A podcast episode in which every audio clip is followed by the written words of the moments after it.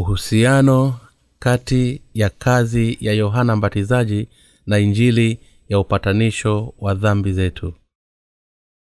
Matayo sula ya 21 mstari wa 32 kwa sababu yohana alikuja kwenu kwa njia ya haki ninyi msimwamini lakini watoza ushuru na makahaba walimwamini nanyi hata mlipoona hamkutubu baadaye ili kumwamini yohana mbatizaji aliyetumwa na mungu.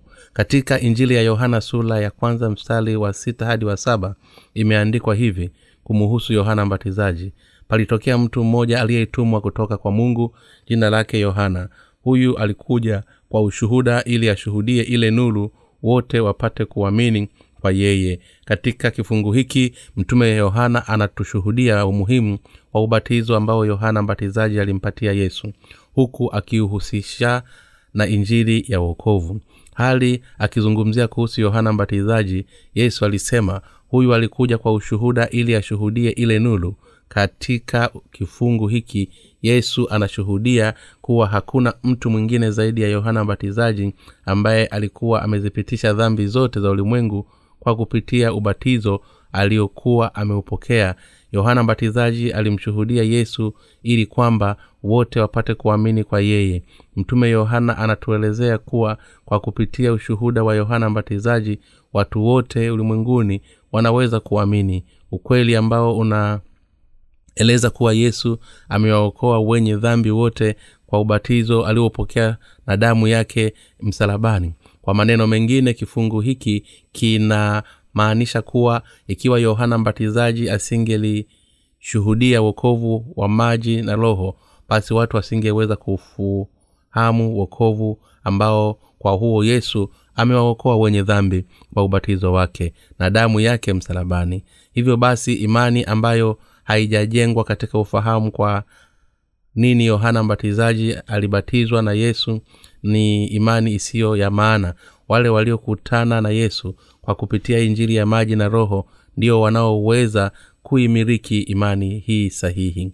Je yohana mbatizaji alikuwa mtu wa aina gani? Kwa majaliwa ya mungu kuhani zakaria na mkewe elizabeti walimpata yohana mbatizaji wakiwa na umri wa uzee na hivyo wakasifu nawe mtoto utaitwa nabii wa aliye juu kwa maana utatangulia mbele za uso wa bwana utengeneze njia zake uwajulishe watu wake wokovu katika kusamehewa dhambi zao. Luka sura ya kwanza mstari wa sabina sita hadi mstari wa sabina saba.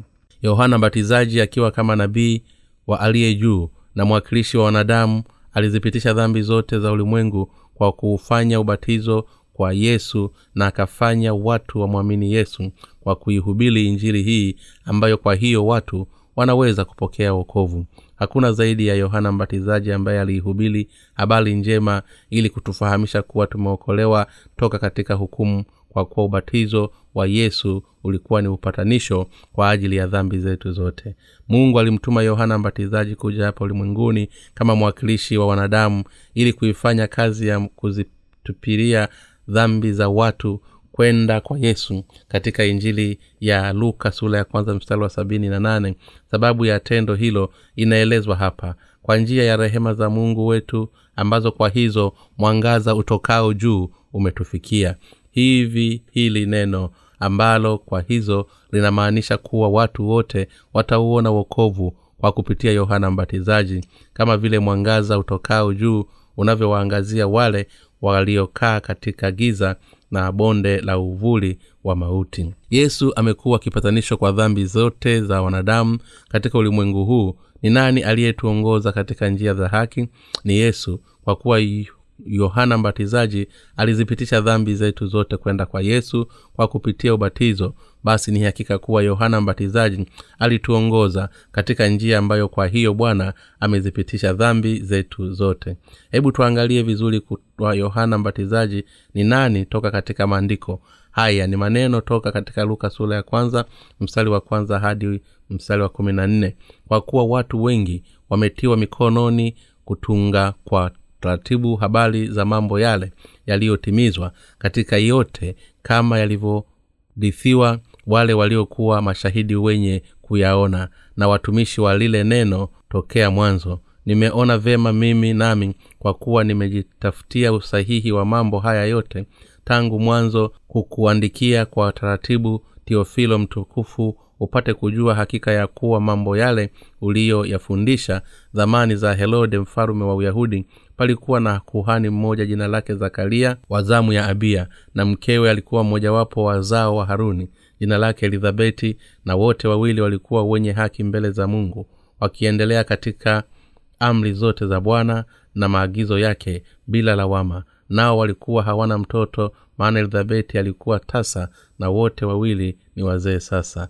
Basi ikiwa alipokuwa akifanya kazi ya ukuhani katika taratibu za zamu yake mbele za mungu kama ilivyokuwa desturi ya ukuhani kula ilimwangukia kuingia katika hekalu la bwana ili kufukiza uvumba. Na makutano yote ya watu walikuwa wakisali nje saa ya kufukiza uvumba. Akatokea na malaika wa bwana amesimama upande wa kuume wa madhabahu ya kufukiza. Zakaria alipomwona alifadhaika hofu ikamwingia.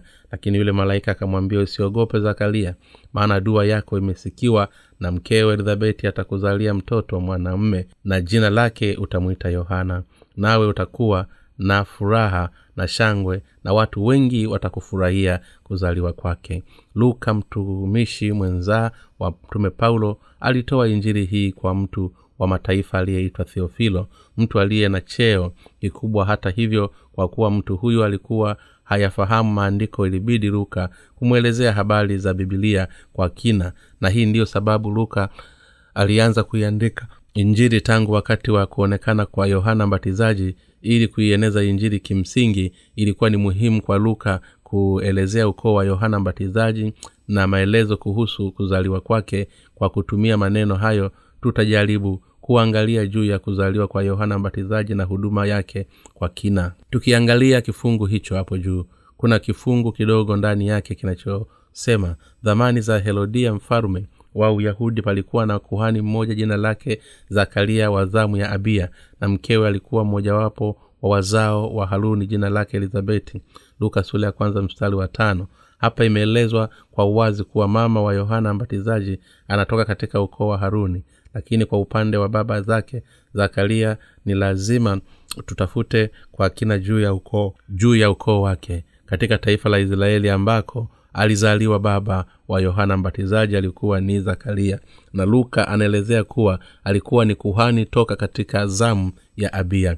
Sasa huyu abia ambaye ni babu wa kuhani zakaria ni yupi? Tunapoingia katika kitabu cha kwanza cha mwa mambo ya, ya yupi ya nyakati sura ya ishirina nne aya ya kumi. Kuna kifungu kinachoelezea ya saba akosi ya nane abia. Mungu aliwaongoza watu wa israeli kwa kumweka mungu kama mpatanishi kisha mungu alimchagua haruni kaka yake na haruni kuwa kuhani mkuu. Mungu aliwafanya wazao wa haruni kuzifanya sadaka za kuteketezwa zilizokuwa zikifanyika ndani ya hema takatifu la kukutania. Lakini nadabu na abihu wana wawili wa haruni walikufa wakati wakitoa sadaka kwa moto usiotakiwa mbele za mungu wakati wa sadaka ya kuteketezwa. Hesabu sula ishirini na sita mstari wa sitini moja. Baada ya kifo cha wana hawa wawili wana wengine wawili wa haruni elieza na ithamari waliyachukua majukumu ya ukuhani.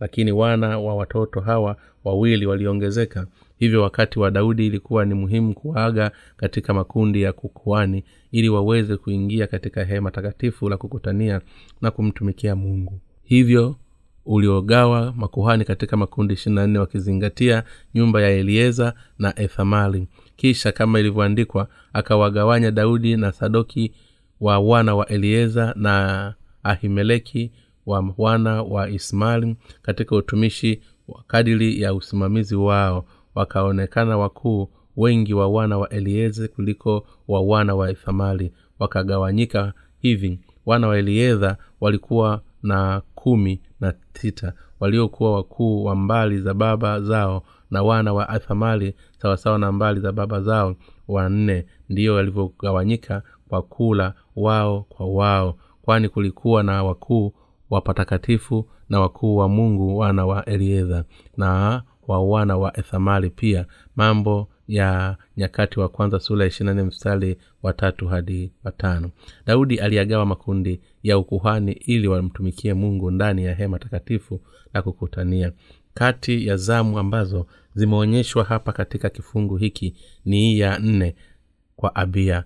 Kama tulivyokwisha soma katika kitabu cha kwanza kwa mambo ya walawi sura ya ishirina nne aya ile ya kumi. Imeandikwa na kifungu kinachosema palikuwa na kuhani mmoja jina lake zakaria wa dhamu ya abia.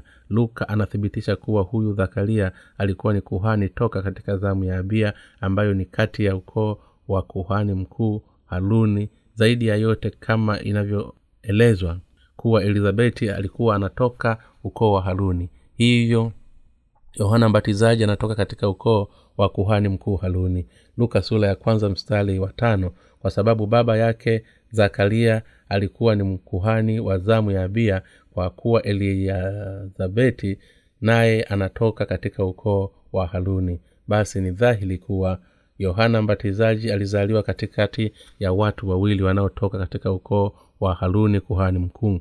Luka alipaswa kuelezea sehemu hii vizuri ili kwamba theofilo aweze kufahamu kuwa yohana mbatizaji akiwa kama mwakilishi wa wanadamu ilikuwa amezipitisha dhambi za ulimwengu kwenda kwa yesu. Hebu tukitafute kifungu cha maandiko kinachotueleza kuwa wana wa nyumba ya haruni walifanya majukumu ya kikuhani mkuu. Yohana mbatizaji aliyezaliwa katika familia ya makuhani wakuu mtoto wa kuhani mkuu aliyarithi majukumu ya kutoa sadaka ya kuteketeza kwa ajili ya upatanisho katika kitabu cha hesabu sura ya ishirini aya ya ishirina nane na ishirina tisa. Kisha msa akamvua haruni mavazi yake akamvika mwanawe elieza mavazi hayo haruni akafa huko katika kilele cha mlima. Msa na aliedha wakatelemka mlimani na mkutano wote ulipoona ya kuwa haruni amekufa wakamwombolezea haruni muda wa siku thelathini maana nyumba yote ya israeli ikamwombolezea. Mungu aliutoa ukuhani mkuu wa taifa la israeli kwa haruni na wanawe na akasema kuwa hii itakuwa ni amri ya milele. Mambo ya walawi sula ya kumi na sita mstari wa thelathini na nne. Hii ndiyo sababu haruni na wana wake waliyafanya majukumu ya kutoa sadaka za kuteketezwa ambazo zilikomboa dhambi ya watu wa israeli mbele za mungu. Kutoka sura ya ishirina nane mstari wa kwanza hadi wa pili imeandikwa hivi nawe umletee haruni ndugu yako karibu nami nawe wanawe pamoja naye miongoni mwa waisraeli ili unitumikie katika kazi ya ukuhani. Haruni na nadabu na abihu na elieza na ethamali wana wa haruni nawe utamfanya haruni ndugu yako mavazi matakatifu kwa utukufu na kwa uzuri.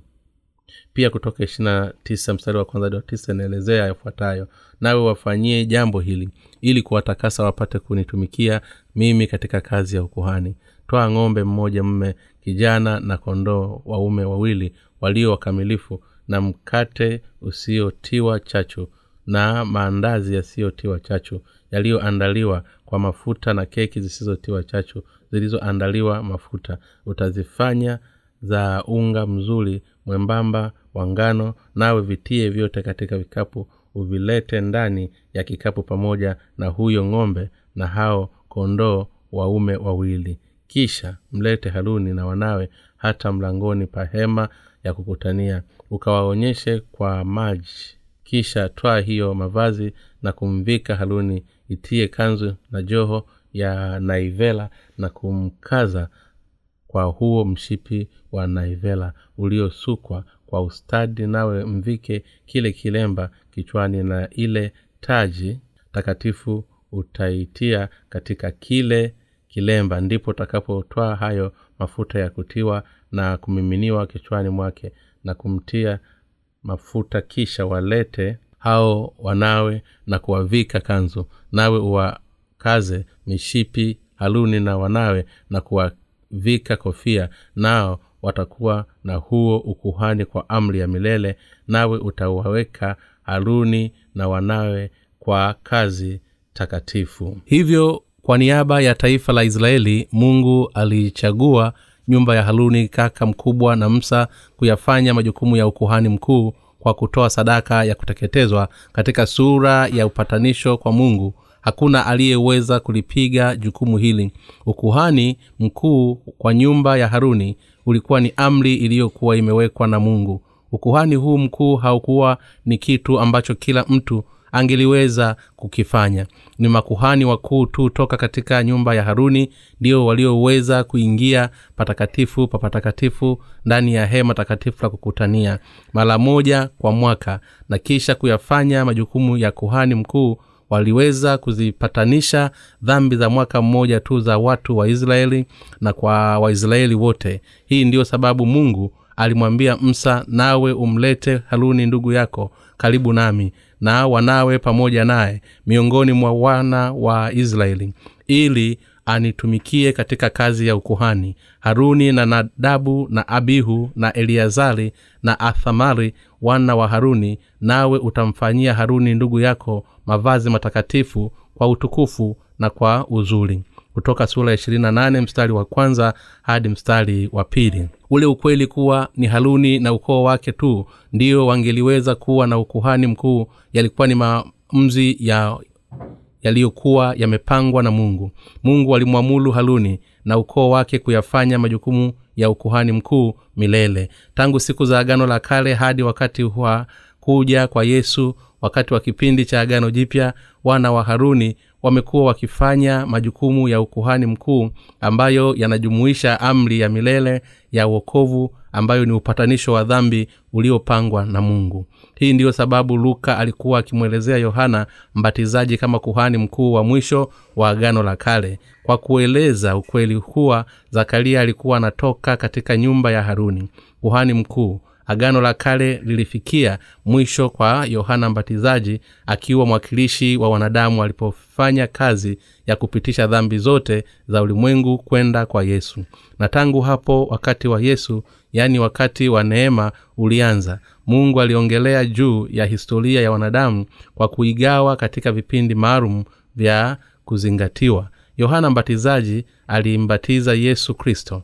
Kwa kuwa yohana alimbatiza yesu ndiyo maana tunamwita yohana mbatizaji sasa nini maana ya ubatizo katika bibilia neno ubatizo au kwa kiyunani baptizo. Baptism linamaanisha ni kuzamisha kwa kiyunani kubatiza au baptizo. Ni kuzamisha au kuingia ndani ya maji kuosha kwa kuchovya au kuzamisha kufanya kitu kiwe safi kwa maji kunawa na kuoga.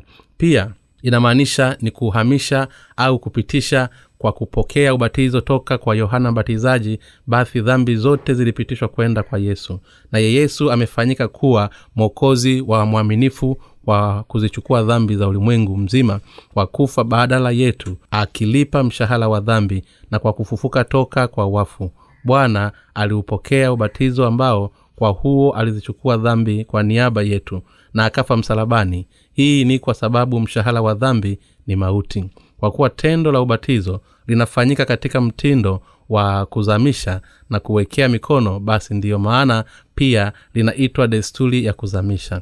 Maneno hayo yote yana maana moja. Neno ubatizo pia linamaanisha ni kusafisha. Ubatizo ambao yesu aliupokea toka kwa yohana mbatizaji katika mto yorodani ulikuwa ni ubatizo wa ondoleo la dhambi ambao kwa huo ametusafisha toka katika dhambi za ulimwengu baada ya kuzichukua dhambi hizo katika mwili wake. Kwa kuwa dhambi zote za mwanadamu zilipitishwa kwenda kwa yesu. Kwa yeye kupokea ubatizo toka kwa yohana mbatizaji basi ndio maana tuliweza kupokea wokovu kwa kuamini ubatizo ikiwa tutaangalia kwa undani juu ya maana ya ubatizo ambao yesu aliupokea basi hapa tutapata maana nne kuosha kupitisha kuhamisha na kuzikwa. Watu wa agano la kale ili waweze kupokea ondoleo la dhambi walileta mnyama wa sadaka ya kuteketezwa kama vile mbuzi kondoo ng'ombe na kadhalika.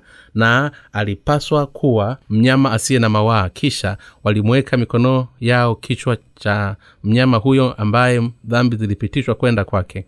Tendo hili ni sawa kabisa na maana ya neno ubatizo kwa kiyunani. Yaani ubatizo ambao yesu aliupokea katika gano la kale watu waliiweka mikono yao juu ya mbuzi ili kuzipitisha dhambi za taifa kwenda kwa mbuzi huyo. Na kwa kuwa mbuzi alikuwa amezichukua zile dhambi basi alipaswa kufa ili kuzipatanisha dhambi za hao watu. Katika agano la kale haruni kuhani mkuu aliwakilisha watu wote wa israeli huku akiliwakilisha taifa la israeli. Kuhani mkuu alizihamisha dhambi kwa kuiweka mikono juu ya kichwa cha mbuzi na kwa kuichukua damu ya mnyama baada ya kumchinja na kisha kuiweka katika pembe za madhabahu ya sadaka ya kuteketezwa. Alitoa dhabihu ya dhambi katika siku ya upatanisho mbele za mungu kwa niaba ya watu katika agano la jipya na yohana mbatizaji ndiye aliyekuwa mwakilishi wa wanadamu wote. Hivyo yesu alichukua dhambi za ulimwengu kwa kuupokea ubatizo toka kwa yohana mbatizaji. Na ili kuzipatanisha dhambi hizi za wanadamu yesu alimwaga damu yake na kufa msalabani.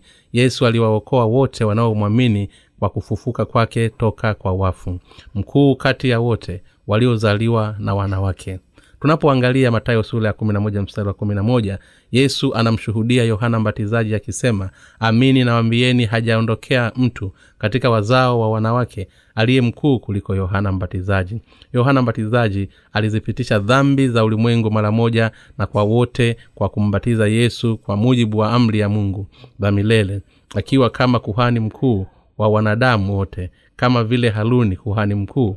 Matayo sura ya tatu mstari wa kumi na tano yohana mbatizaji alikuwa na sifa za kuwa kuhani mkuu wa wanadamu wote. Na hii ndiyo sababu yohana mbatizaji aliweza kuzipitisha dhambi za wanadamu kwenda kwa yesu kwa kumbatiza katika agano la kale na agano jipya. Kuhani zakaria alikuwa anatoka katika nyumba ya haruni na asili ya kuhani mkuu ilikuwa ni kuu kama ifuatavyo.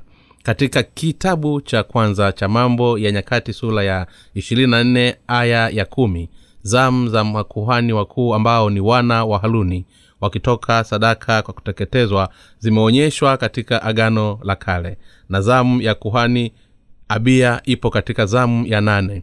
Hata hivyo katika agano la kale kuhani alichaguliwa kama ilivyokuwa desturi ya ukuhani. Kama tunavyoweza kuona toka katika injili ya ruka sura ya kwanza aya ya tisa kama ilivyokuwa katika agano la kale mtu aliyechaguliwa hapa alikuwa kuhani mkuu akibeba majukumu ya ukuhani mkuu wa agano la kale na kisha kuyatimiza majukumu ya, ukuhani. Desturi hii ilidhihirishwa toka kizazi hadi kizazi tangu siku za agano la kale hadi wakati wa zakaria ambaye ni baba wa yohana mbatizaji. Zakaria alikuwa ni kuhani mkuu aliyezaliwa katika nyumba ya abia ya ukoo wa haruni kama vile simba anavyoweza kuzaa wana simba. Mungu alifanya hivyo ili kwamba kuhani mkuu atoke katika ukoo wa haruni kuhani mkuu tu.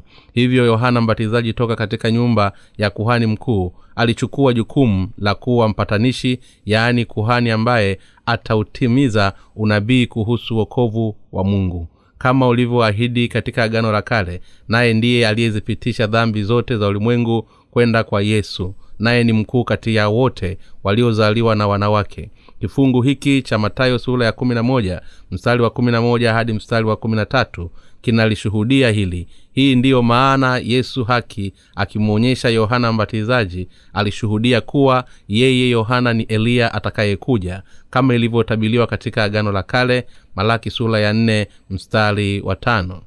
Shuhuda za mitume kuhusu ubatizo wa yesu ambao umezichukua zambi za wanadamu. Ubatizo ambao yesu aliupokea ulikuwa ni uthibitisho kwa ajili ya dhambi yaani zambi za ulimwengu ambao yesu alikuwa amezichukua kwa ubatizo ule ushahidi wa ubatizo ambao yesu aliupokea unaonyesha mara kadhaa katika nyaraka za paulo na petro na pia katika walaka wa yohana.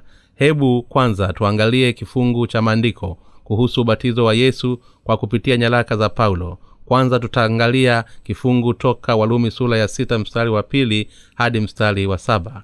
Hasha sisi tulioifia dhambi tutaishije tena katika dhambi? Hamfahamu ya kuwa sisi sote tuliobatizwa katika kristo yesu tulibatizwa katika mauti yake. Basi tulizikwa pamoja naye kwa njia ya ubatizo katika mauti yake kusudi kama kristo alivyofufuka katika wafu kwa njia ya ufufuo wa baba vivyo hivyo na sisi tuenende katika upya wa uzima. Kwa maana kama tulivyounganika naye katika mfano wa mauti yake kadhalika tutaunganika kwa mfano wa kufufuka kwake. Tukijua neno hili ya kuwa utu wetu wa kale ulisurubishwa pamoja naye ili mwili wa dhambi ubatilike tusitumikie dhambi tena kwa kuwa yeye aliyekufa amehesabiwa haki mbali na dhambi imani ya mtume paulo kwamba tumepokea ubatizo na kuunganishwa pamoja na yesu ni imani inayoamini katika injili ya kwamba ubatizo wa yesu umezichukua mbali dhambi za ulimwengu na um, umezipatanisha dhambi hizo. Injili ya upatanisho wa dhambi inayotajwa katika bibilia ni injili ya maji na roho na damu ambayo kwa hiyo yesu aliupokea ubatizo na akasulubiwa katika bibilia injili ya upatanisho wa dhambi inayoshuhudiwa na mitume. Inatueleza kuwa yesu amezichukua dhambi zote za dunia. Mtume paulo anatuelewa na kueleza vipi ubatizo wa yesu. Katika waraka wa kwanza wa petro sura ya tatu mstari wa ishirina moja petro alisema mfano wa mambo hayo ni ubatizo unaowaokoa ninyi pia siku hizi. Siyo kuwekea mbali uchafu wa mwili bali jibu la dhamiri safi mbele za mungu. Kwa kufufuka kwake yesu kristo. Mtume petro anasema kuwa ubatizo ambao yesu aliupokea toka kwa yohana mbatizaji ni mfano wa uokovu ambao kwa huo yesu amezipitisha dhambi zetu.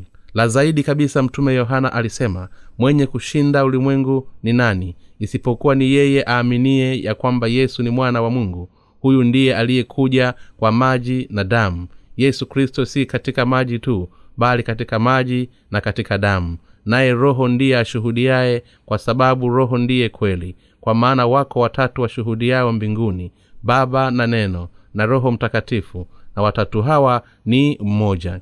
Kisha wako watatu washuhudiao duniani roho na maji na damu. Na watatu hawa hupatana kwa habari moja walaka wa kwanza wa yohana sura ya tano mstari wa tano hadi mstari wa nane.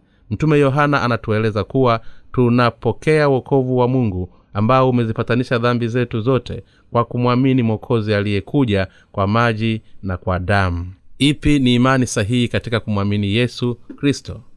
Vivyo hivyo mitume walisema kuwa ubatizo maji ambayo yesu aliupokea ni mfano wa wokovu unaowaokoa wenye dhambi na kwamba wale waliozaliwa tena upya wanaweza kuushinda ulimwengu kwa kuamini katika injili ya upatanisho wa dhambi ambao ilikamilishwa na ubatizo na damu ya yesu.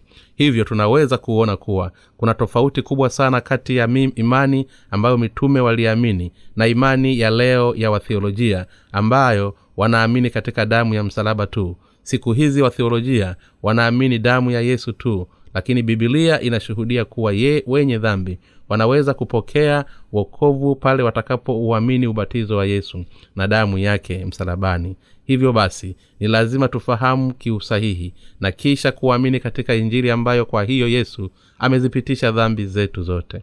Kwa ubatizo wake na damu yake ubatizo ambao yesu aliupokea na damu yake msalabani ni vitu vya muhimu sana katika kuikamilisha injili sahihi.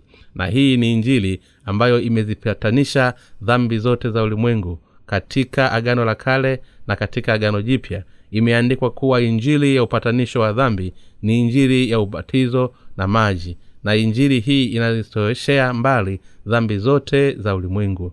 Matayo wanafunzi wa yesu anaandika hivi katika matayo sura ya tatu mstari wa kumi na tano hadi kumi na sita yesu akajibu akamwambia kubali hivi sasa kwa, he, kwa, kwa, kwa kuwa ndivyo itupasavyo kuitimiza haki yose. Basi akamkubali naye yesu alipokwisha kubatizwa mala akapanda kutoka majini na tazama mbingu zikamfunukia akamwona roho wa mungu akishuka kama huwa akija juu yake. Hapa mungu anatuelezea kuwa dhambi zote za ulimwengu zilipitishwa kwenda kwa yesu kwa yeye kuupokea ubatizo toka kwa yohana mbatizaji. Kifungu hiki kinashuhudia haki ya uokovu ambayo mungu ameikamilisha kwa kupitia injili ambayo kwa hiyo dhambi zetu zimepatanishwa. Baada ya kuupokea ubatizo yesu alizichukua dhambi za watu wote katika ulimwengu huu na kisha akashuhudia juu ya uokovu wake kwa muda wa miaka mitatu. Baada ya miaka hii mitatu alikufa msalabani akaimwaga damu yake na akafufuka siku ya tatu. Kwa kufanya hivyo ameukamilisha wokovu kwa wale wote wanaouamini ukweli huu na kwa sasa ameketi mkono wa kuume katika kiti cha enzi cha mungu baba. Pia wanafunzi wa yesu wanaeleza hivi kadhalika kristo naye akiisha kutolewa sadaka mara moja azichukue dhambi za watu wengi atatokea mara ya pili pasipo dhambi kwa hao wamtazamiao kwa wokovu waibrania sura ya tisa mstari wa ishirini na nane. Kifungu hiki kinamaanisha kuwa bwana atatuokoa mara ya pili kwa wale ambao wanamtazamia yaani kwa wale ambao kwa imani wameupokea wokovu kwa kupitia upatanisho wa dhambi kwa kuuamini ubatizo wa yesu alioupokea na damu yake msalabani. Natazama sauti kutoka mbinguni ikisema huyu ni mwanangu mpendwa wangu ninayependezwa naye. Matayo sura ya tatu mstari wa kumi na saba kifungu hiki kinamzungumzia ukweli kuwa yeye ambaye dhambi zote za ulimwengu zimehamishwa kwake kwa kupitia ubatizo na kisha akazipatanisha dhambi hizo si mwingine bali ni yesu. Baadhi ya wanathiolojia hawaufahamu ukweli huu ambao kwa huo yesu amezipitisha dhambi zao wanadamu kwa ubatizo wake na damu yake. Ni vipofu wa kiroho hawawezi kulitambua kikamilifu neno halisi la mungu na kwa sababu ya uelewa huu duni watu wanaamini kuwa yesu amezichukua dhambi ya ulimwengu lakini haya ni mawazo yanayotokana na ujinga wa kutoufahamu ubatizo wa yesu ambao unaunda injili ya upatanisho wa dhambi. Kama ambavyo taifa la israeli lilikombolewa toka katika dhambi katika agano la kale kwa tendo la kuhani mkuu kuzipitisha dhambi kwa kuiweka mikono yake juu ya mnyama wa sadaka ya kuteketezwa. Na kisha mnyama huyo akaimwaga damu yake. Basi vivyo hivyo yesu aliwaokoa wanadamu. Kwa jinsi mungu alivyokuwa ameahidi yesu alikuwa ni mwanakondoo wa sadaka ya kuteketezwa. Katika agano jipya alikuwa akimhitaji yohana mbatizaji mwakilishi wa wanadamu ambaye atazipatanisha dhambi zote za ulimwengu kwenda kwa yesu. Hii ndiyo sababu mungu baba alimtuma yohana mbatizaji miezi sita kabla ya kumtuma yesu. Yohana mbatizaji alikuwa ni mtumishi wa mungu aliyekuwa ametabiliwa katika kitabu cha maraki katika agano la kale. Yeye ni mwing, si mwingine zaidi ya yule mjumbe wa mungu aliyetabiliwa katika kitabu cha malaki sura ya tatu mstari wa kwanza hadi watatu pia ikiwa tutaangalia matayo sura ya kumi mstari wa kumi hadi mstari wa kumi na moja katika agano jipya bwana alihitaji kuupokea ubatizo ambao ungeliwezesha kuzichukua dhambi zote za wanadamu kama mwokozi na kwamba baadaye angelizipatanisha dhambi hizo hivyo yesu alimhitaji mtumishi wa mungu ambaye atambatiza. Hii ndiyo sababu yohana mbatizaji alizipitisha dhambi za ulimwengu kwenda kwa yesu kwa ubatizo hali akitii amri ya yesu. Kubali hivi sasa kwa kuwa ndivyo itupasavyo kuitimiza haki yote. Matayo sura ya tatu mstari wa kumi na tano. Katika agano la kale sadaka ya kuteketezwa ilikufa au kuuawa baada ya kuzichukua dhambi za mtu mmoja au taifa moja lakini yesu kristo mwana wa mungu alikuja hapa duniani na aki akifungua kipindi cha agano jipya. Alizibeba dhambi za ulimwengu pasipo kuacha hata moja ili kuzipatanisha dhambi zote za wanadamu. Kisha ilimpasa kufa kwa sababu ikiwa ni gharama ya kuzipatanisha hizo dhambi ili yesu aweze kumkomboa milele mwanadamu toka katika dhambi za ulimwengu basi ilimpasa kuzipatanisha dhambi zote za ulimwengu kwa kupokea ubatizo toka kwa yohana mbatizaji na kufa msalabani na kisha kufufuka baada ya siku tatu. Mungu amewaokoa toka katika dhambi zao zote wale wanaoamini katika injili ya ubatizo wa yesu na damu yake. Yohana mbatizaji alikuwa ni mjumbe wa mungu. Matayo sula ya mstari wa hadi mstari wa kumi na nne inamshuhudia yohana mbatizaji. Hebu tusome injili ya matayo sula ya kumi na moja aya ya saba hadi ile ya kumi na nne. Na hao walipokwenda zao yesu alianza kuwaambia makutano habari za yohana mlitoka kwenda nyikani kutazama nini? Unyasi ukitikiswa na upepo. Lakini mlitoka kwenda kuona nini? Mtu aliyevikwa mavazi mololo. Tazama watu wavaao mavazi mololo wamo katika nyumba za ufalume lakini kwa nini mlitoka? Ni kuona nabii. Naam nawaambia na aliye mkuu zaidi ya nabii huyo ndiye aliyeandikwa haya. Tazama mimi namtuma mjumbe wangu mbele ya uso wako atakayeitengeneza njia yako mbele yako. Amini nawambieni hajaondokea mtu katika wazao wa wanawake aliye mkuu kuliko yohana mbatizaji. Walakini aliye mdogo katika ufalme wa mbinguni ni mkuu kuliko yeye. Tangu siku za yohana mbatizaji hata sasa ufalme wa mbinguni hupatikana kwa nguvu nao wenye nguvu wauteka kwa maana na madibii wote na torati walitabili mpaka wakati wa yohana. Na ikiwa mnataka kukubali yeye ndiye eliya atakayekuja. Watu walienda nyikani ili kumwona yohana mbatizaji. Yohana mbatizaji alikuwa akiwahabilia watu akiwaambia watubu. Yesu alipowaona watu wakienda kumwona yohana mbatizaji alisema mlikwenda nyikani kufanya nini? Mtu aliyevaa mavazi mololo wale wavao mavazi mololo wamo katika nyumba za mfalume lakini nabii yohana mbatizaji alikuwa nyikani maneno haya ya yesu yanauonyesha ukweli kuwa mungu aliweka yohana mbatizaji hapa duniani kama mwakilishi wa wanadamu na pia akafanya ambatize yesu wakati yesu alipokuwa akiutoa ushuhuda binafsi kuhusu yohana mbatizaji alisema hivi mlikwenda nyikani kutazama nini? Kwa nini? Mlikwenda kumwona mtu aliyevaa mavazi ya singa za ngamia kama mtu wa polini mlikwenda kutazama nini? Je mlikwenda kutazama mtu aliyevaa mavazi mololo mtu wa jinsi hiyo avaye mavazi mololo yumo katika nyumba za wafalume lakini yeye ni mkuu kuliko wafalume pia yesu alishuhudia kuwa yohana mbatizaji alikuwa ni mkuu kati ya wale waliozaliwa na wanawake huku akisema mlitoka kutazama nini? Mlikwenda kumwona nabii ndiyo yeye zaidi ya nabii. Katika siku za agano la kale manabii walichukuliwa kuwa ni wakuu kuliko wafalume sasa ni nani aliyekuwa mkuu kuliko manabii wote wa agano la kale? Si mwingine bali ni yohana mbatizaji. Yesu mwenyewe alishuhudia kuwa yohana mbatizaji ni mwakilishi wa mwanadamu kisha yesu akasema kuwa yohana mbatizaji ni mkuu kuliko wanadamu wote. Yohana mbatizaji alikuwa ni mtumishi wa mungu aliyekuwa ametumwa miezi sita kabla ya kuzaliwa kwa yesu na kwamba alizaliwa ili kuzipitisha dhambi za ulimwengu kwa kumkumbaza yesu. Hivyo bwana alisema naam nawambia na aliye mkuu zaidi ya nabii huyo ndiye aliyeandikwa haya tazama mimi namtuma mjumbe wangu mbele ya uso wako atakayeyatengeneza njia yako mbele yako. Katika hii bibilia inaandika kwa wazi kabisa na inamshuhudia yohana mbatizaji yohana mbatizaji ambaye alikuwa ameshuhudiwa na yesu. Sasa anamshuhudia yesu kama hivi. Tazama mwana kondoo wa mungu aichukuaye dhambi ya ulimwengu. Yohana sura ya kwanza mstari wa ishirina tisa.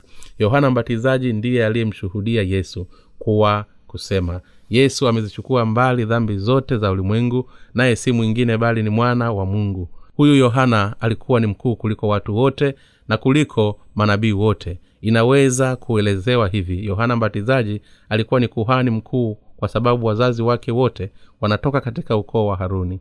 Tunafahamu kuwa katika agano la kale mungu alikuwa amemchagua haruni kuwa mkuhani mkuu wa israeli kwa miaka arobaini. Mungu alikuwa amemkabidhi ukuhani mkuu milele kwake na kwa wazao wake.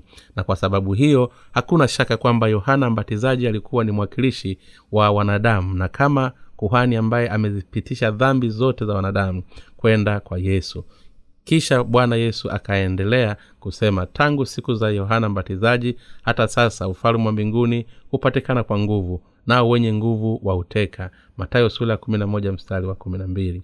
Kifungu hiki kinaonyesha kuwa yesu amefanyika kuwa mwokozi wa watu kwa kuzipokea dhambi za ulimwengu kwa kupitia yohana mbatizaji. Yesu ameushin, ameshuhudia ukweli kuwa yohana mbatizaji amezipitisha dhambi zote za ulimwengu kwenda kwake. Maneno yanayopatikana katika mathayo sura ya mstari wa kumi na mbili yanashuhudia kuwa dhambi za ulimwengu dhambi zote za wanadamu zimepitishwa kwenda kwa yesu kwa ule ubatizo wa yesu. Waumini katika injili ya mbingu ambayo ni injili ya ubatizo wa yesu aliyoupokea na damu yake wanaamini kuwa yesu alikwenda na kufa msalabani baada ya kuwa amezichukua dhambi zao zote kwa ule ubatizo aliyokuwa ameupokea ushuhuda wa zakaria.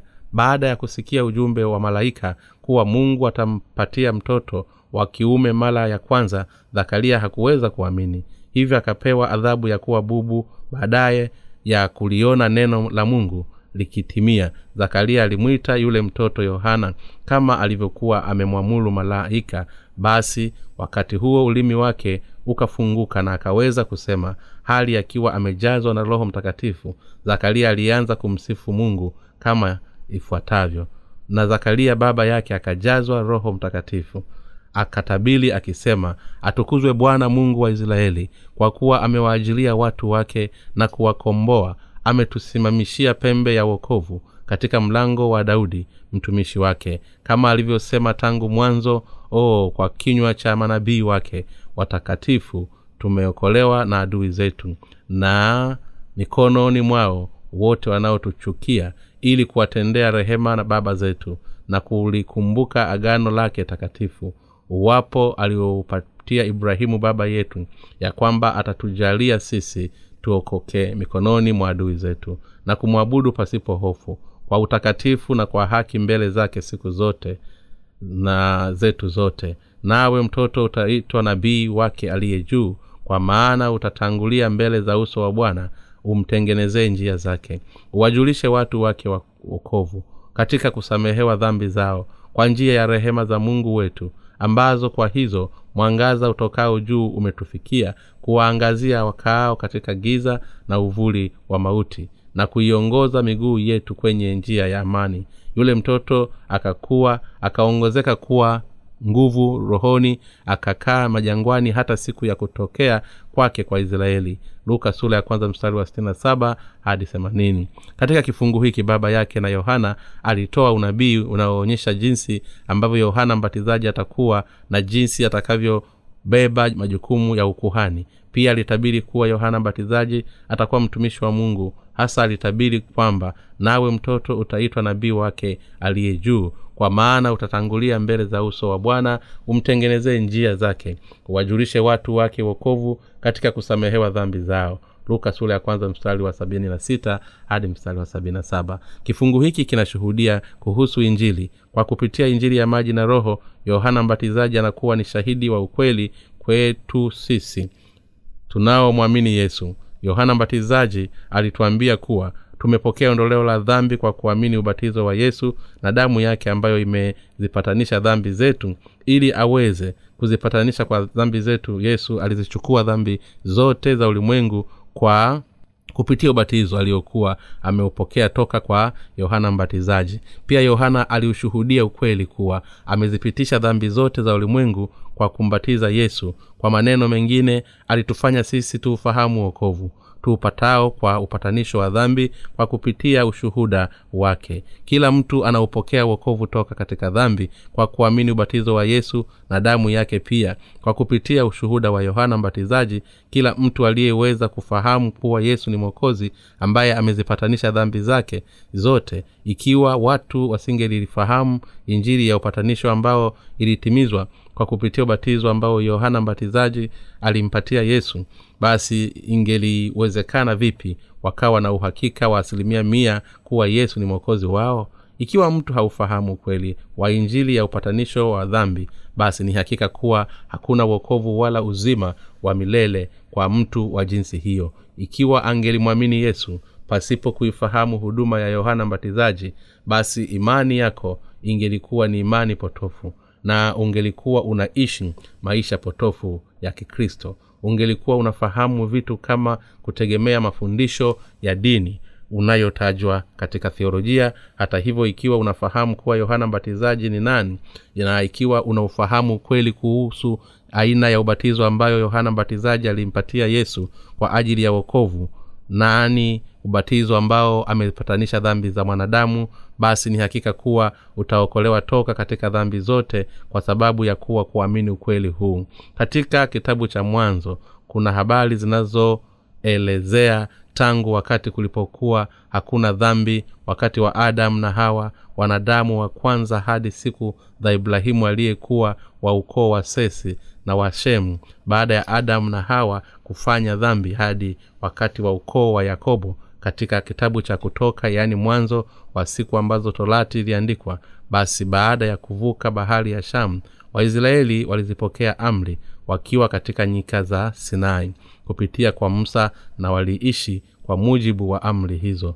Na wakati wa siku hizi za torati mungu aliwapatia watu wa israeli utaratibu wa sadaka ya kuteketezwa wa hema takatifu la kukutania. Mungu aliwafanya watoe dhabihu ambayo kuhani mkuu atazipitisha dhambi zote za watu kwa kuiweka mikono yake juu ya kichwa cha mbuzi wa makosa na kisha kwa kupitia kifo cha mnyama huyo wa sadaka ya kuteketezwa. Basi dhambi zao zote zilipitishwa lakini kipindi hiki cha torati kinafikia mwisho kwa ujio wa kipindi cha neema yaani wakati ambao yesu aliupokea ubatizo. Mara baada ya ubatizo wa yesu aliyokuwa amebatizwa na yohana mbatizaji basi hapo ndipo uokovu wote ulioahidiwa kuwa upatanisho wa dhambi wakati wa kipindi cha agano la kale ulifikia mwisho. Dhambi za wanadamu wote ziliondolewa na uokovu toka katika dhambi ulikamilika ukamilifu kwa kupitia ubatizo ambao yesu aliupokea na damu yake aliyoimwaga. Kuhani zakaria alimsikia mungu akimwambia kuwa atampatia mtoto wa kiume kwa kuwa elizabeti mke wake.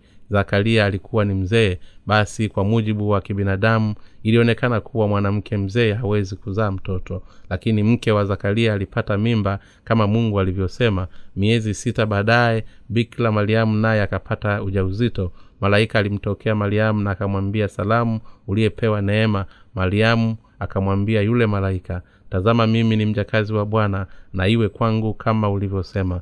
Luka sura ya kwanza mstari wa 38 hivyo baada ya kuivaa neema ya mungu mariamu alipokea baraka ya kumzaa yesu kristo. Hata hivyo tukio hili la bikla mariamu kupata mimba linaweza kuitwa ni baraka kiuhalisia ilikuwa ni marufuku kufanya uzinzi hasa kwa kuzingatia sheria ya kiyahudi.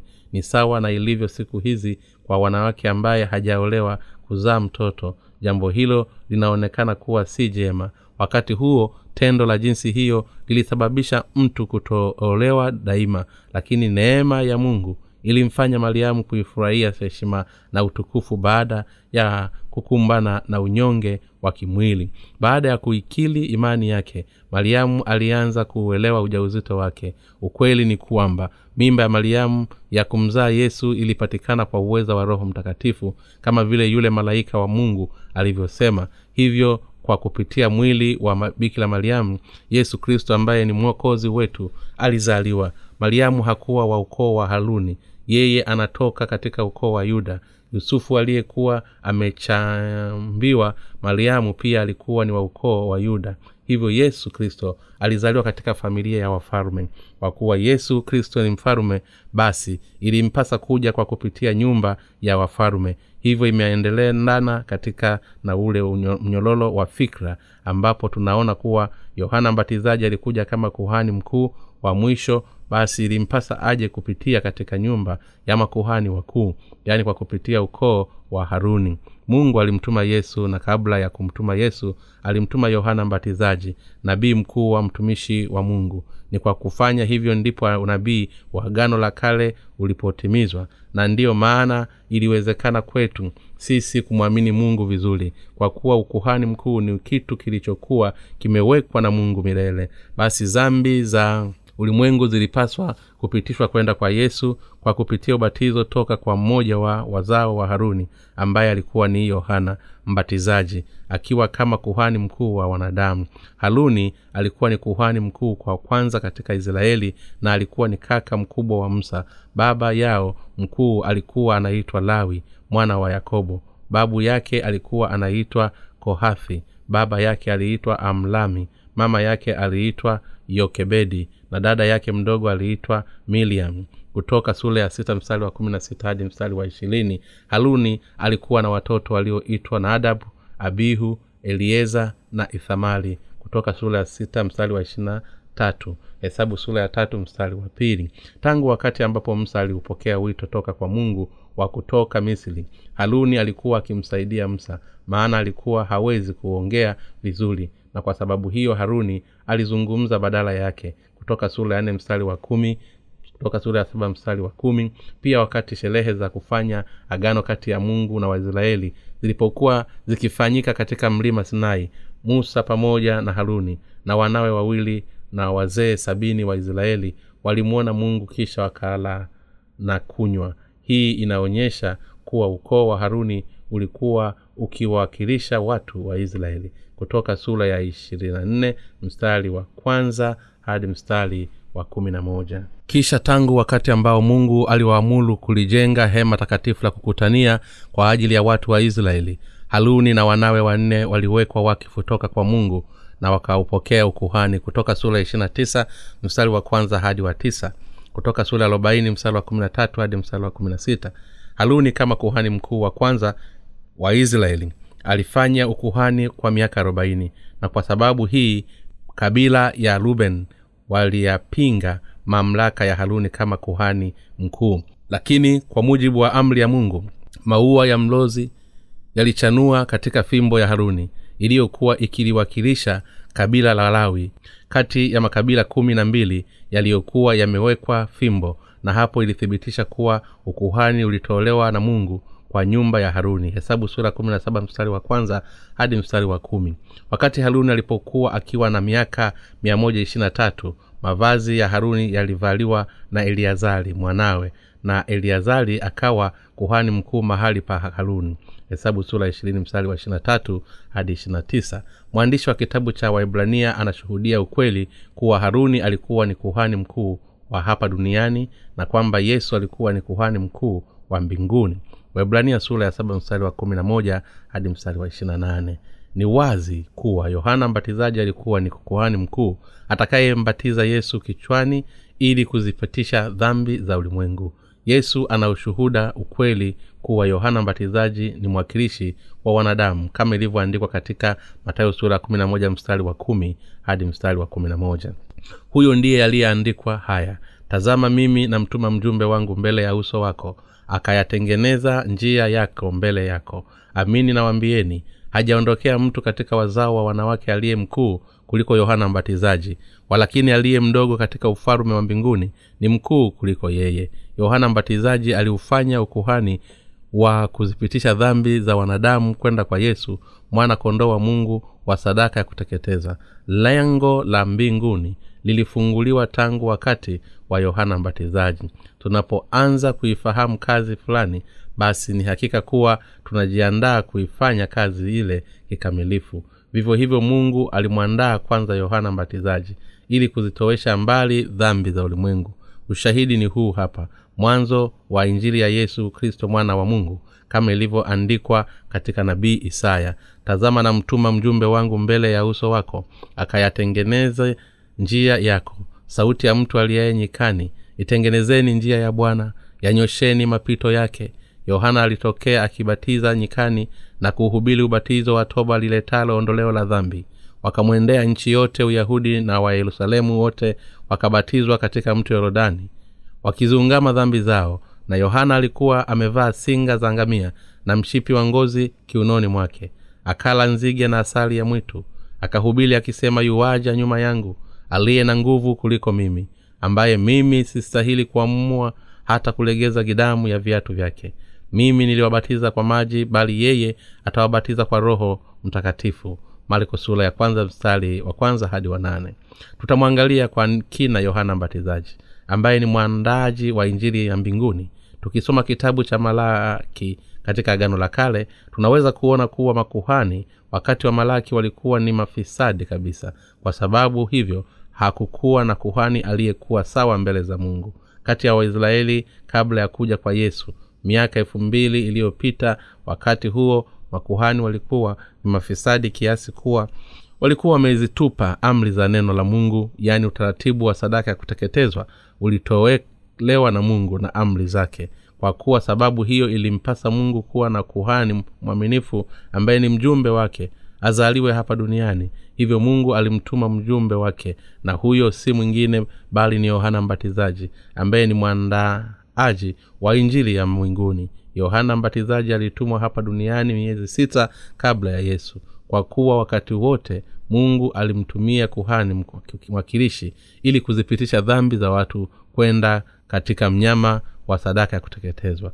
Basi ilimpasa mungu kumtuma yohana mbatizaji kwa kazi hiyo hivyo mungu alimtuma yohana mbatizaji na akamfanya kuwa muhani mwakilishi wa wanadamu. Lakini kwa kuwa yohana mbatizaji asingeliweza kuishi pamoja na makuhani mafisadi basi yeye aliwama, aliwahamisha waisraeli kutubu wakati akiwa anaishi peke yake nyikani. Katika injili ya marko sura ya kwanza mstari wa pili inaelezea kama ilivyoandikwa katika nabii isaya tazama na mtuma mjumbe wangu mbele ya uso wako atakayeitengeneza njia yako. Hata hivyo yeye aliyekuwa akihubiri nyikani alikuwa akihubiri ubatizo wa toba ambao ungeliweza kuwaongoza kupata ondoleo la dhambi kulikuwa na aina mbili za ubatizo zilizokuwa zimetolewa na yohana mbatizaji. Aina ya kwanza ya ubatizo ilikuwa ni ubatizo wa toba ambao aliwapatia watu wa israeli. Na huu ulikuwa ni ubatizo ambao ulifanya watu waliokuwa wamemwacha mungu kumrudia kristo ambaye alikuwa ni mpatanishi wa milele kwa ajili ya dhambi zao. Yohana mbatizaji akiwa kama nabii aliwapatia watu ubatizo wa toba hasa wale wote ambao waliokubali na kuzitupia dhambi zao mbali. Pia aliwafanya watu watambue kuwa ni wenye dhambi wanaoelewa wanaoelekea kuzimu. Hivyo watu walikuja mbele ya yohana mbatizaji wakaupokea ubatizo wa maji kama ishara ya kuthibitisha ukweli kuwa wao ni wenye dhambi mbele za mungu. Ubatizo wa pili ulikuwa ni ule ambao yohana mbatizaji alimpatia yesu na huu ulikuwa ni ubatizo ambao ulizipitisha dhambi zote za ulimwengu kwenda katika mwili wa yesu. Yohana mbatizaji aliwashuhudia wale waliopokea ubatizo wa toba mbele za mungu ili waweze kumwamini yeye ambaye alikuwa amezichukua dhambi za ulimwengu kwa ubatizo wakati yesu alipokuwa anakaribia kuupokea ubatizo toka kwa yohana mbatizaji yesu alimwambia yohana mbatizaji hivi kubali hivi sasa kwa kuwa ndivyo itupasavyo kuitimiza haki yote. Kama ilivyoandikwa katika kifungu hiki maneno ya unabii wa mungu yanasema kuwa yesu atazichukua dhambi za wanadamu na kuzipatanisha yalitimizwa.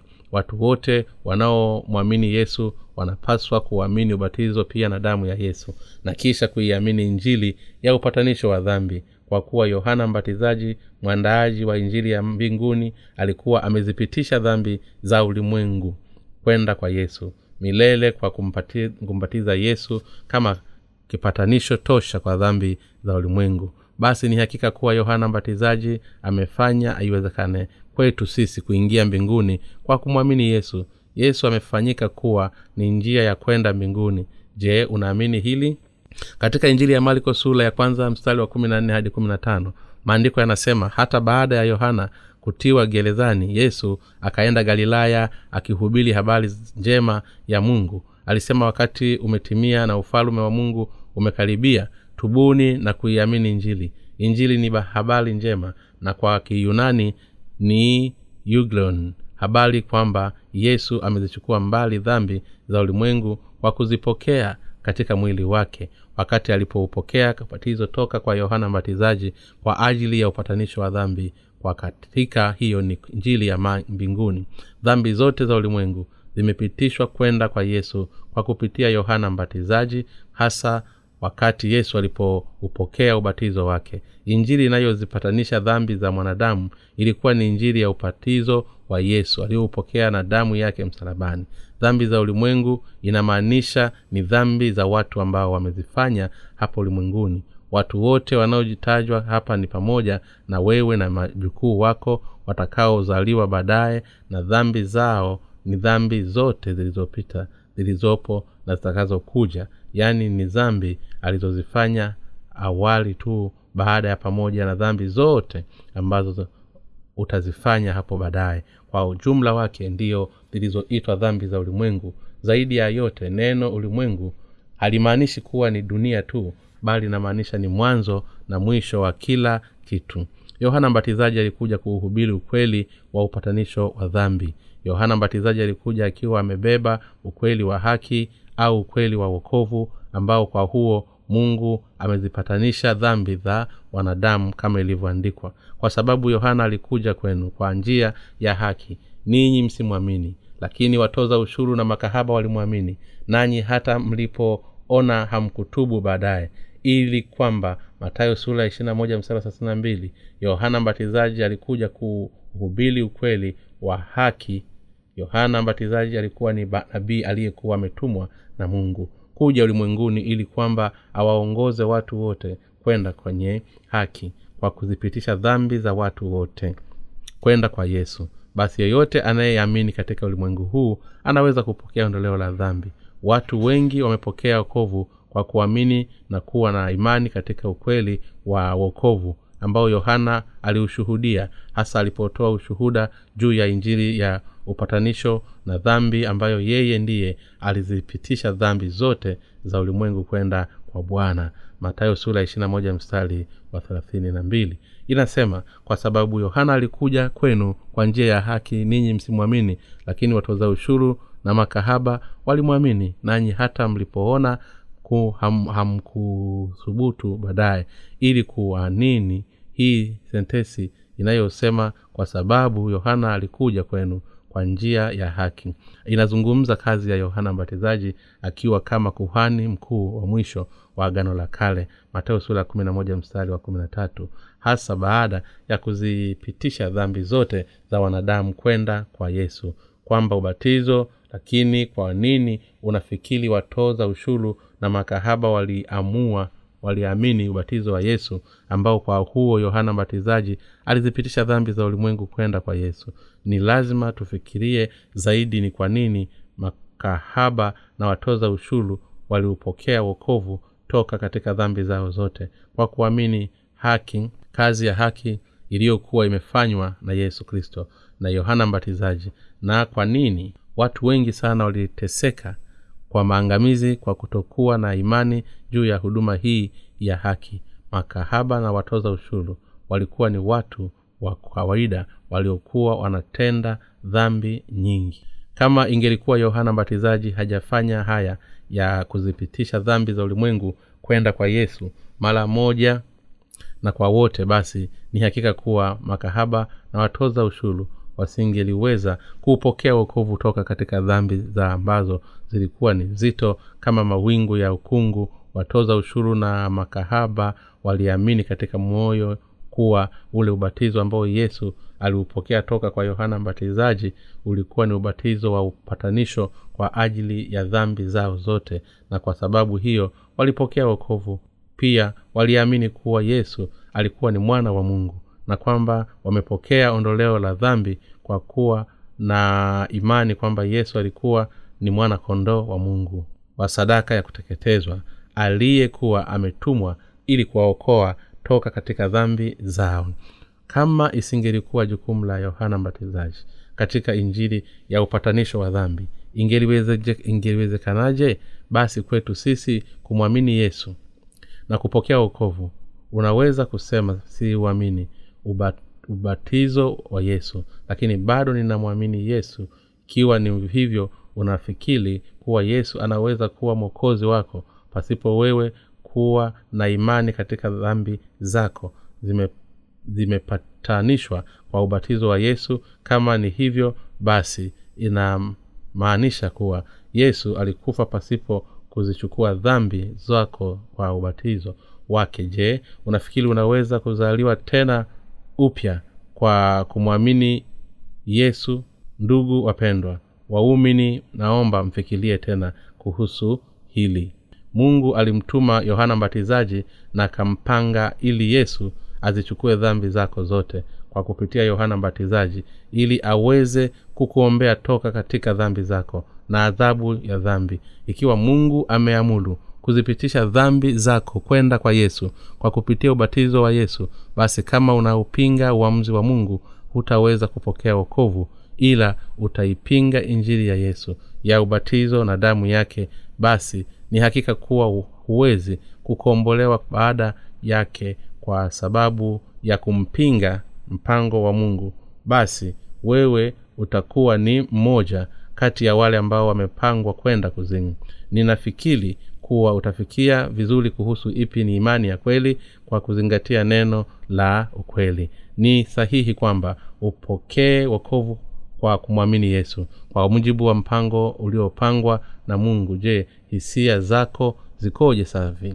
Ninaamini kuwa utatupatia utatupilia mbali mawazo yako na kisha tukaamua ukweli kuwa dhambi zako zote zimeondolewa mbali na kupitia ubatizo wa yohana mbatizaji ambao alimpatia yesu. Ninawaombea ili kwamba muyaamini mapenzi ya mungu yanayotoka kutokoa kwa maji na roho. Ikiwa unaamini kuwa dhambi zako zote zimepitishwa kwenda kwa yesu basi wewe ni mwenye haki kwa kuwa hakuna dhambi kwa imani na wewe haki wanaoamini hivi wanaenda mbinguni kwa mujibu wa sheria ya mungu ya neema ikiwa hauwezi kuukubali ukweli kuwa dhambi zako zote zimepitishwa kwenda kwa yesu na yohana mbatizaji basi hiyo inamaanisha kuwa umeukataa wokovu wa mungu je bado utaendelea kuikanta njia ya haki ambayo yohana mbatizaji ameifanya kwa yesu? Ikiwa utaipinga baraka hii basi unapaswa kufahamu kuwa itakuwa ni sawa na kuikataa mipango yote ya mungu na kwa sababu hiyo utakuwa ni mtoto mwovu unaye ukataa ukweli kwa mawazo yako mwenyewe. Baadhi ya kumbat, kumbatiza yesu katika yoha, mto yorodani siku ya pili yake. Yohana mbatizaji alimshuhudia akisema tazama mwana kondoo wa mungu aichukuaye dhambi ya ulimwengu. Yohana sura ya kwanza mstari wa ishirina tisa. Yesu alipokea dhambi za ulimwengu na mi, miaka thelathini baada ya kupokea ubatizo miaka mitatu baadaye alikufa msalabani kama gharama ya hizo dhambi. Dhambi haina uzito wowote haina dhambi harufu au umbo na wala haitoi sauti kwa kuwa mtu hawezi kuiona kwa kupitia milango ya fahamu ufahamu wa kuona kunusa kuonja na kugusa watu hawahisi katika maisha yao. Usijaribu kufikiria kwa kutumia hisia zako na ufahamu kwa dhambi zako zimetoweshwa. Hisia hubadilika lakini neno la mungu ambalo ni ukweli kuwa yesu amezitoshea mbali dhambi za ulimwengu haubadiliki milele. Nina imani kuwa sasa unaliamini neno la mungu kweli ambalo kwa hilo yohana mbatizaji alishuhudia akisema tazama mwana kondoo wa mungu aichukuaye dhambi ya ulimwengu. Yohana ya kwanza wa ishirina tisa. Yesu alishuhudia kwa miaka mitatu akisema mimi ni njia kweli na uzima. Yohana wa sita. Pia alishuhudia kuwa abatizo ambao yesu aliupokea na damu yake ni ubatizo wa dhambi za mwanadamu. Yesu alituambia sisi tunaoamini kuishi maisha ya, ufata, ya, ufua, ya, ya ufuasi kueneza injili ya ubatizo wa yesu na damu yake. Ndugu waumini nabii isaya alisema semeni na moyo wa yerusalemu. Kuwambieni kwa sauti kuwa ya kwamba vita vyake vimekwisha. Uovu wake umeachiliwa kwa kuwa amepokea kwa mkono wa bwana. Adhabu maradufu kwa zambi zake zote. Isaya sura arobaini mstari wa kwanza. Ndiyo hii ni kweli yesu ametuokoa kwa kuzichukua dhambi zako na zangu kwa kupitia ubatizo aliyoupokea toka kwa yohana mbatizaji. Kwa kufa msalabani kama fidia kwa dhambi hizo na kwa kufufuka kutoka kwake katika kitu cha kwanza ambacho mungu alikifanya ili kuzipitisha dhambi za wanadamu na kutuokoa ni, ku, ni kumtuma yohana mbatizaji. Ukweli ni, hu, ni kuwa mungu alimtuma kwanza yohana mbatizaji ambaye ni mjumbe wa mfalume ambaye ni mjumbe wa mfalume ili kutuokoa wenye dhambi kutoka katika dhambi. Bibilia inasema hivyo katibu katika kitabu cha malaki katika agano la kale sura ya tatu aya ya tatu inasema hivi angalieni namtuma mjumbe wangu naye ataitengeneza njia mbele yangu naye bwana mnayemtafuta atalijalia hekalu lake gafla namu yule mjumbe wa agano mnayemfurahia angalieni anakuja asema bwana wa majeshi. Katika kitabu cha malaki katika agano la kale mungu aliahidi kumtuma yohana mbatizaji mjumbe wa mungu. Mungu ametufanyia sisi wanadamu tokea upatanisho wa dhambi katika yesu kwa kupitia yohana mbatizaji mtumishi wake. Yohana mbatizaji alizipitisha dhambi za ulimwengu kwenda kwa yesu kwa kumbatizi. Hili ni njia ya kufanya sisi kuiandaa njia ya kwenda mbinguni kwa kutufanya kupokea ondoleo la dhambi na hii ni njia ya uokovu ambayo imetuokoa sisi wanadamu na ni hakika kuwa hakuna njia nyingine ya okovu zaidi ya hii. Bwana alisema mimi ni njia kweli na uzima. Kule kusema yesu amezipatanisha dhambi zetu zote kwa yeye kuzichukua dhambi zetu kwa kupitia ubatizo wake na kwa kufaa msalabani basi hiyo ni njia ya ukweli unaotuwezesha kuupokea okovu tunaweza kupata maisha mapya kwa kuamini hivyo. Je ulizamishwa dhambi zako zote kwenda kwa yesu wakati yohana mbatizaji alipozipitisha zote za ulimwengu kwa, kwa kumbatiza yesu. Je unaamini ukweli huu? Huu ulikuwa ni mpango wa mungu aliyokuwa ameupanga na mungu na unawafaisha wenye haki. Ikiwa unaukataa ukweli huu basi ni hakika kuwa huwezi kuingia katika ufalme wa mungu mungu aliupokea ubatizo wa yohana mbatizaji na akazipatanisha dhambi zako zote ili kukuokoa. Ninaamini kuwa utaiamini njia ya wokovu aliyokufungulia na yesu. Zinatambua kuwa yeye ndiye yoyote mtaikataa njia ya uzima. Tangu siku za yohana mbatizaji hata sasa ufalume wa mbinguni wapatikana kwa nguvu na wenye nguvu wa uteka. Matayo sula ya kumi na moja mstari wa kumi na mbili kupatikana kwa nguvu ya maana yake ni kuwa watu wanaoamini ukweli kuwa dhambi zote za ulimwengu zilipitishwa kwenda kwa yesu. Wakati alipopokea ubatizo toka kwa yohana mbatizaji wataingia ufalume wa mbinguni kwa imani kwa kuwa hawana dhambi. Sasa ufalume wa mbinguni upo kwa wale wanaoamini kuwa dhambi za ulimwengu zilipitishwa kwenda kwa yesu kwa kupitia yohana mbatizaji. Yeyote anayeiamini injili ya upatanisho wa dhambi ambayo kwa hiyo yohana mbatizaji alizipitisha dhambi zote za ulimwengu kwenda kwa yesu. Atapokea wokovu pasipo shaka. Ndugu waumini ni nani anayetuandalia njia ya kwenda katika ufalme wa mbinguni? Mungu anasema angalieni na mtuma mjumbe wangu naye ataitengeneza njia mbele zangu. Hii inamaanisha kuwa mungu alimwandaa yohana mbatizaji ili kwamba tuweze kuingia katika ufalme wa mbinguni. Yohana mbatizaji ametufanya sisi kuwa wenye haki wasio na dhambi na watoto wa mungu kwa kuitimiza kazi ya kuzihamisha dhambi zetu kwenda kwa yesu kristo. Mungu alituandaa ili kwamba tuweze kuingia katika ufalme wa mbinguni. Yohana mbatizaji mjumbe aliyetumwa na mungu mwenyewe aliandaa njia kwa niaba yetu ili kwamba tuweze kuenda katika ufalume wa mbinguni huku yeye akiwa ni mwakilishi wa kila mmoja wetu.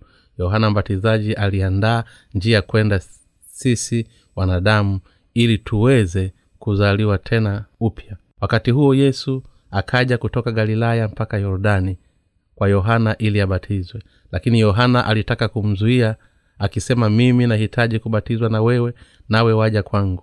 Yesu akajibu akamwambia kubali hivi sasa kwa kuwa ndivyo itupasavyo kuitimiza haki yote. Basi akamkubali. Naye yesu alipokwisha kubatizwa mala akapanda kutoka majini. Na tazama mbingu zikamfunukia akamwona roho wa mungu akishuka kama huwa akija juu yake. Na tazama sauti kutoka mbinguni ikisema huyu ni mwanangu mpendwa wangu ninayependezwa naye. Mateo sura ya tatu mstari wa kumi na tatu hadi mstari wa kumi na saba yohana mbatizaji alifanya kazi ya haki. Huduma ya yohana mbatizaji kwamba amezipitisha dhambi za watu wote za ulimwengu huu kwenda kwa yesu. Alikuwa ni tendo la haki. Hii ni injili ya upatanisho wa dhambi na haki ya mungu. Na pia ni njia ya kuupata wokovu ambayo yohana alishuhudia. Ili kupokea wokovu basi ni lazima tuutambue na kuamini katika mioyo yetu ubatizo wa yesu damu yake aliyoimwaga na ufufuko wake ambavyo kwa pamoja vinaifanya injili ya upatanisho wa dhambi. Pia yesu aliitimiza haki ya mungu kwa ubatizo wake. Yesu aliukamilisha wokovu wa wanadamu kwa kuzichukua dhambi za ulimwengu mzima kwa kupitia ubatizo wa yohana mbatizaji na kwa kufa msalabani baada ya kuwa amezipitisha dhambi hizo zote tunakiangalia kitabu cha waibrania yesu anatajwa kuwa ni kuhani mkuu wa mbinguni baada ya zamu ya melkizedeki. Yeye hana ukoo na yeye si mwana wa haruni. Yesu kristo siyo mwana ukoo wa adamu bali yeye ni mwana wa mungu. Na kuwa yeye ni muumba wetu na anayejiita mimi niko ambaye niko. Basi ni dhahiri kuwa hana ukoo lakini aliuchukua utukufu wa mbinguni akaja hapa duniani ili kuwaokoa watu wote. Yesu alikuja hapa duniani katika mwili wa mwanadamu na akaupokea ubatizo katika mto yorodani ili kuwaokoa wanadamu kwa kuzipitisha dhambi zao. Alifanya hivyo wakati wotu walipokuwa wakihangaika baada ya kugunguka katika dhambi kwa sababu ya maajabu ya ibilisi.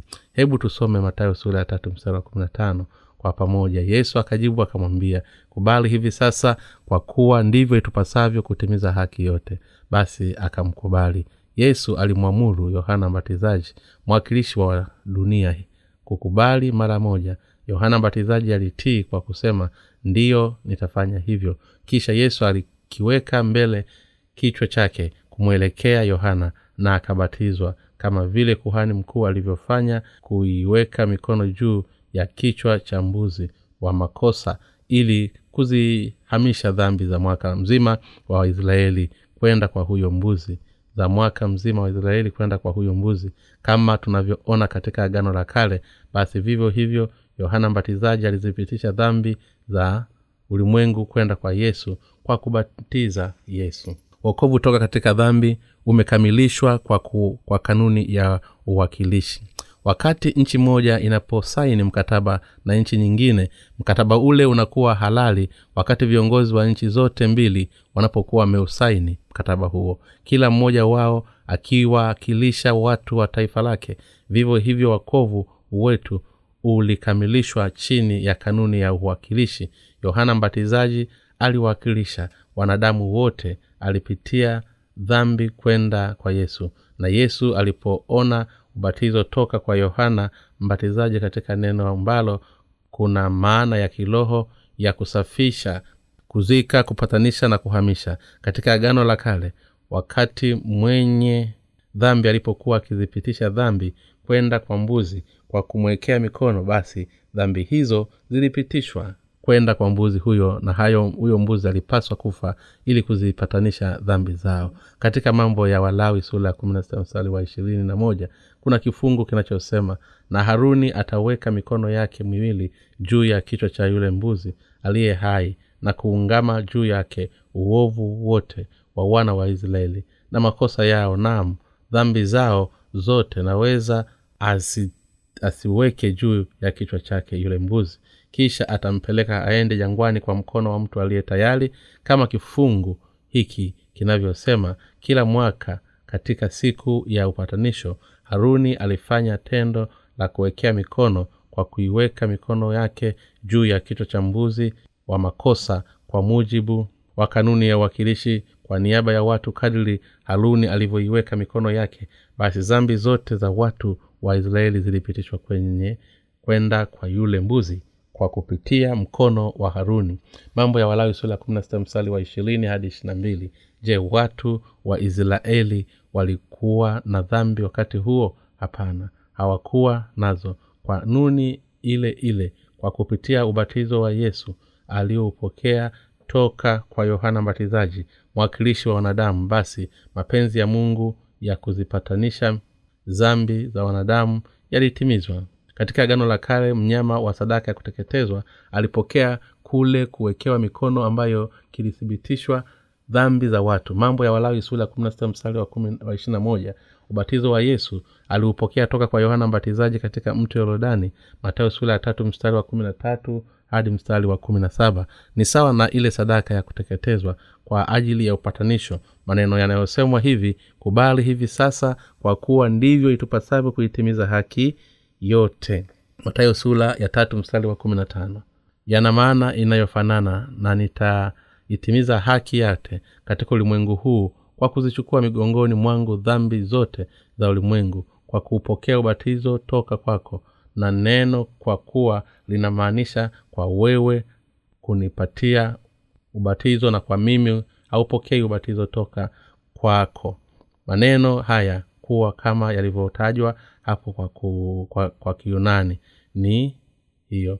Na maneno haya yanaweza kuwa faa zaidi au hakuna njia nyingine zaidi ya hii. Hivyo msemo unaosemwa kwa kuwa ndivyo itupasavyo kutimiza haki yote maana yake ni sahihi kwamba nizichukue dhambi za wanadamu wote kwa maana inayofaa zaidi. Wewe ufanye ubatizo juu yangu nami niupokee ubatizo toka kwa kwako kwa lugha nyingine bwana anasema watu wote wanaoenda kuzimu kwa kuwa wana dhambi kila mtu anateseka sasa kwa sababu ya dhambi. Wananyanyaswa na ibilisi hawawezi kuzipokea baraka kwa sababu ya dhambi.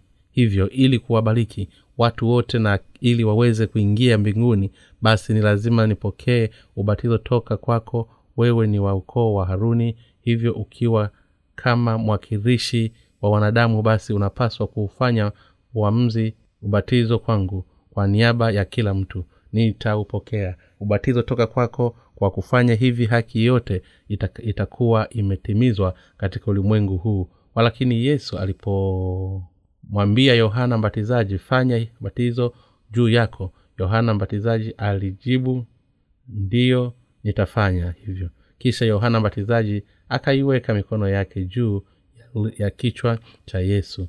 Kisha akaondoka. Tangu wakati huo dhambi zote zilipitishwa kwenda kwa yesu kristo. Kikamilifu je kulikuwa na tukio lolote lile ambalo yesu alifanya? Dhambi hapa halikuwepo kwa kuwa yesu kristo alitungwa mimba kwa uwezo wa roho mtakatifu. Yeye alizaliwa pasipo kuwa na dhambi wala hakutenda dhambi katika ulimwengu huu. Sisi wanadamu tunazaliwa na dhambi lakini yesu hakuzaliwa na dhambi. Wakati alipokuwa akiishi hapa duniani yesu hakutenda dhambi yoyote ile wala hakufanya kosa lolote. Lakini kwa nini? Unadhani ilimpasa yesu kufa kwa kupitia msalaba msalaba katika huduma ya wazi ya yesu kristo kazi ya kwanza iliyofanya ilikuwa ni kuzichukua dhambi zetu zote kwa kuupokea ubatizo katika mto yorodani yesu alizichukua dhambi zote za watu kwa kupitia kuhani mkuu wa mwisho aliyeitwa yohana mbatizaji mwakilishi wa wanadamu hii ndiyo sababu yesu alipokea adhabu na kufa msalabani. Hii ndiyo maana ni kwa nini yesu kristo wakati alipokuwa akiishi katika miaka ile mitatu hata baada ya kumwona yule mwanamke mzinzi alisema hata mimi sikuhukumu. Ni lazima nipokee hukumu. Ni lazima nife msalabani kwa ajili yako. Yesu alikwenda kuomba katika bustani ya gethsemane si kama nitakavyo mimi bali kama utakavyo wewe. Mara kwanza aliomba kwa nguvu sana. Baba ikiwa ina mapenzi yako kikombe hiki kiniepuki lakini si muda si muda tena mrefu alimpango wa mungu wa okovu pamoja na kuwa yesu alitaka kukwepa kama ingeliwezekana na kwa kufuata mapenzi ya baba baadaye yesu aliacha na sehemu si kama nitakavyo mimi bali kama utakavyo wewe. Kisha akauandaa moyo wake yesu alifahamu kuwa mungu alitaka yeye afe. Hivyo kuanzia wakati huo alipelekwa katika mahakama ya pilato aliteswa alipigwa kwa mijeledi ilipokuwa imeandaliwa na kwa makosa chini ya hukumu ya kifo hadi mwili wake ulipokuwa umelaluka na hatimaye alianguka msalabani akiwa nusu mfu. Pilato alimuuliza yesu wewe ni kristo? Wewe ni mwokozi mwana wa mungu? Yesu akajibu huyo unayesema ni mimi. Wewe wasema wakati pilato aliposema ikiwa utasema maneno haya sahihi nitakuachilia. Nina mamlaka ya kufanya hivyo. Yesu alijibu wewe hungekuwa na mamlaka yoyote juu yangu kama usingepewa kutoka juu. Yohana sura ya kumi na tisa mstari wa kumi na moja. Kisha akakaa kimya kama mwana kondoo mbele za wana wakatao manyoya. Kwa nini unafikiri yesu alifanya hivyo? Ukweli ni kuwa yesu kristo kuteseka kwa haki kwa kuamdhibiwa na kusulubiwa kwa kuwa alikuwa amezichukua dhambi za ulimwengu kwa ubatizo wake. Na mpaka pale yesu alipoiona adhabu ya dhambi kwa kusulubiwa kwa ndipo vita dhidi ya dhambi ilipofika ukomo. Na ni kuanzia hapo ndipo watu wangeliona kuteseka na, kwa, na dhambi. Na kuanzia hapo ndipo wanadamu wote wangelikuwa hulu mbali na dhambi na kukombolewa toka katika utumwa wa dhambi. Na ndiyo maana yesu alikaa kimya kama vile kondoo mbele za wakata manyoya. Manyoya hii injili ya ubatizo wa yesu na damu yake ambavyo imepatanisha dhambi za wanadamu. Bwana amezipatanisha dhambi zote za ulimwengu huu katika injili ya yohana sura ya kwanza mstari wa ishirina tisa yohana alishuhudia yesu na ilikuwa ni siku ya pili yake baada ya ubatizo wa yesu alisema tazama mwana kondoo wa mungu aichukuaye dhambi ya ulimwengu. Yohana mbatizaji alimpatia yesu ubatizo ambao ulizipitanisha dhambi zote za wanadamu. Wakati yesu alipomwendea yohana mbatizaji mara baada ya yesu kuwa amebatizwa yohana mbatizaji alishuhudia huku akiwaambia watu kuwa tafadhali hebu mwangalieni yeye yesu yeye ni mwanakondoo wa mungu aichukuaye dhambi ya ulimwengu. Ninyi watu hebu mwangalieni yeye ni, na, ni mwanakondoo wa mungu achukuaye dhambi ya ulimwengu. Kwa kuwa alikuwa amezipitisha dhambi zote na za wanadamu kwenda kwa yesu kwa ubatizo wake ndiyo maana yeye mwenyewe aliweza kuushuhudia ukweli kuwa yesu alikuwa ni mwokozi. Tazama mwana kondoo wa mungu achukuaye dhambi ya ulimwengu. Yohana sura ya kwanza mstari wa ishirina yesu alikuwa ni mwanakondoo wa mungu aliyekuwa amezichukua dhambi dhambi za ulimwengu. Mwana wa mungu alikuwa hapa duniani na akazichukua mbali mbali za ulimwengu.